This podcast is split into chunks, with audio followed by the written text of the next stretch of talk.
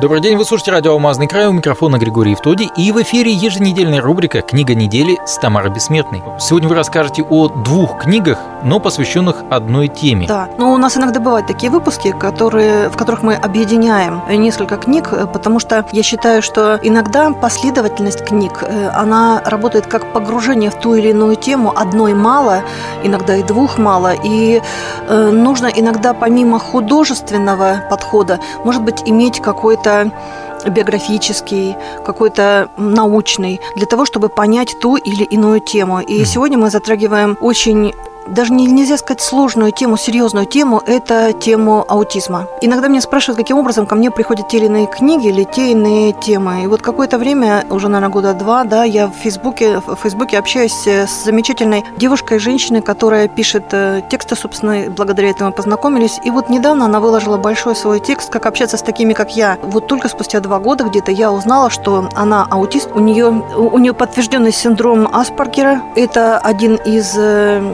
таких э, показателей, которые, по которым определяет э, аутистов. Я не знаю, в России сейчас э, медицина как определяет и какие тесты проводит, но вот она живет за границей. Я была очень удивлена тому, что настолько талантливый, умный, своеобразный, яркий человек что это соответствует, оказывается, таланту, то, что человек может быть аутистом, и аутист – это всего-навсего нежелание или неспособность, или и то, и другое социализироваться в обществе. И пришлось читать, и причем читать пришлось совершенно иным взглядом, э, чем мы читаем другую литературу. И началось, наверное, с первой книги, о которой я буду говорить. Это автор Темпл Грэндин. Называется «Отворяет двери надежды. Мой опыт преодоления аутизма». Очень интересная книга, и я, наверное, именно хочу обратить внимание, чтобы вот в этой последовательности, если есть возможность. Здесь у меня указано то, что здесь авторство Темпл Грэндин и Маргарет М. Скориан. Я буду говорить сейчас именно вот. о Темпл, да, потому что... Отворяет двери э, надежды, мой да. опыт преодоления аутизма. Да, да, да. Дело в том, что всюду э, в книжных библиотеках э, идет все-таки под первым автором, и это Темпл Грэндин, и она рассказывает о своем личном опыте. Это автобиография, это женщина, которая в детстве имела диагноз аутизма, как она ты знаешь, вообще эта книга о любви родителей э, к своим детям, о такой чистой, жертвенной любви, которая должна была быть и хорошо, если есть в жизни между детьми и родителями, когда родитель э, смотрит на своего ребенка и видит в нем хорошее, и вместе они учатся проходить через какие-то сложности. Вот э, эта женщина описывает, как проходила ее обучение в школе, с чем она была, с чем она столкнулась, как ее воспринимали или не воспринимали дети. Я должна сказать, что книга очень добрая, в основном воспринимали. И очень интересно смотреть на вот эти вот взаимоотношения, как э, детей аутистов за границей берут в какие-то общие школы, как учат одноклассников быть терпимыми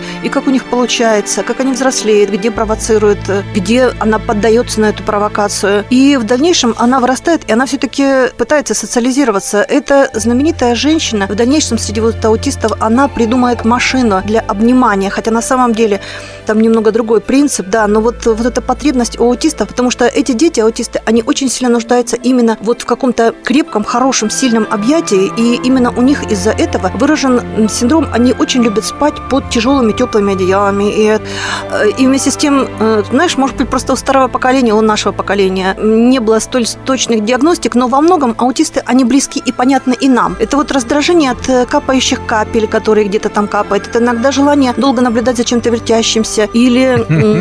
Ну, сейчас наши слушатели многие себе поставят этот Да, да, а я считаю это нормально. Я считаю это нормально для того, чтобы понять, что они такие же, как и мы, просто немножко не такие же, а может быть сильнее.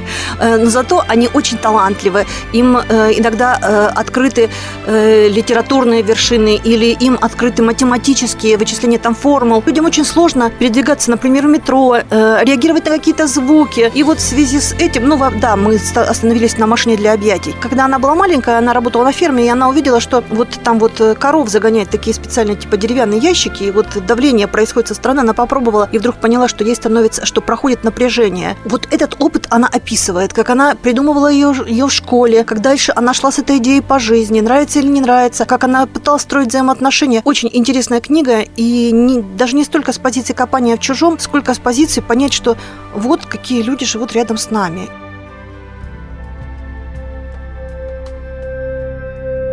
Это мир иногда более талантливых людей, немножко других, уставших с детства, что ли, которые тоже не хотят общаться, которые не хотят общаться с вот определенным социумом, которым э, хватает себя, но у которых может быть немножко другие рамки жалости, доброты, более прагматическое мышление. Но никто не знает сегодня, а с каким мышлением правильно жить и выживать. И вот в связи с этим, ну, во-первых, я говорю, что я хотела бы, чтобы вот в такой последовательности сначала пос посмотрели книгу вот эту «Отворяя двери надежды», а потом я хочу вернуться, хочу обратить внимание на вторую книгу. Недавно была э, ее экранизация. Это «Жутко громко и беспредельно близко». Почему вот в такой последовательности? Знаешь, впервые я прочла эту книгу, кстати, вот автор Джонатан Сафрон э, Файер э, «Жутко громко и беспредельно близко».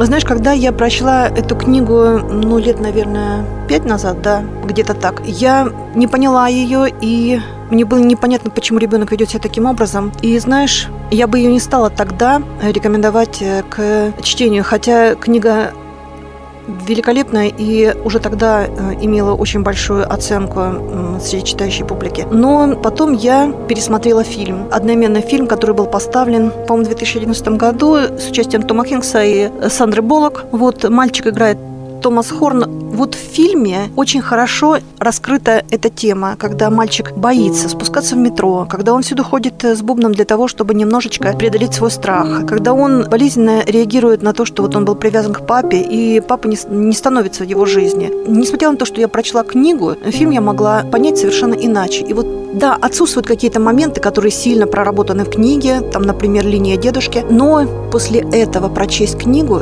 она еще больше вот э, удовольствие ты получаешь от глубокой проработки деталей и от э, того глубина смысла, который открывается, уже не говоря о том, что книга интересно иллюстрирована, и она вся выходит, вне зависимости от того, какое издательство ее издает, она вся выходит сзади с фотографиями специальными черно-белыми, которые фотографируют этот мальчик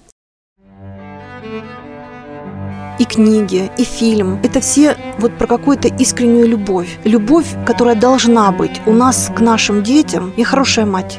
Я, правда, очень хорошая мать, я всюду хвастаюсь этим. И мои дети там доказательства, да. Но когда я прочитаю, я думаю, я, наверное, так не могу любить своих детей.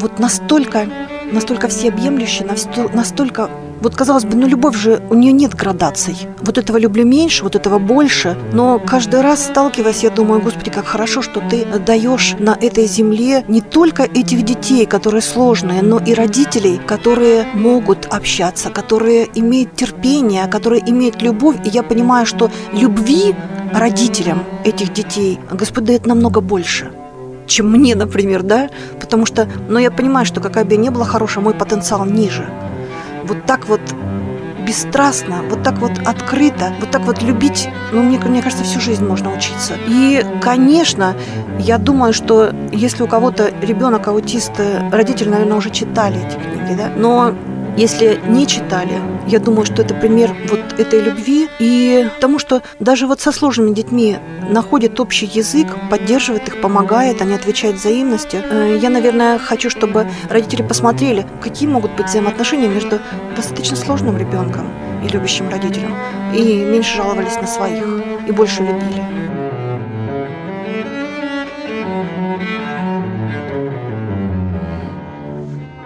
Ну что ж, вот такие вот необычные и полезные книги сегодня. Скажи слово полезные в отношении них как-то вот оно как будто бы бутерброд с яичницей. Нужные книги, полезные, без сомнения полезные.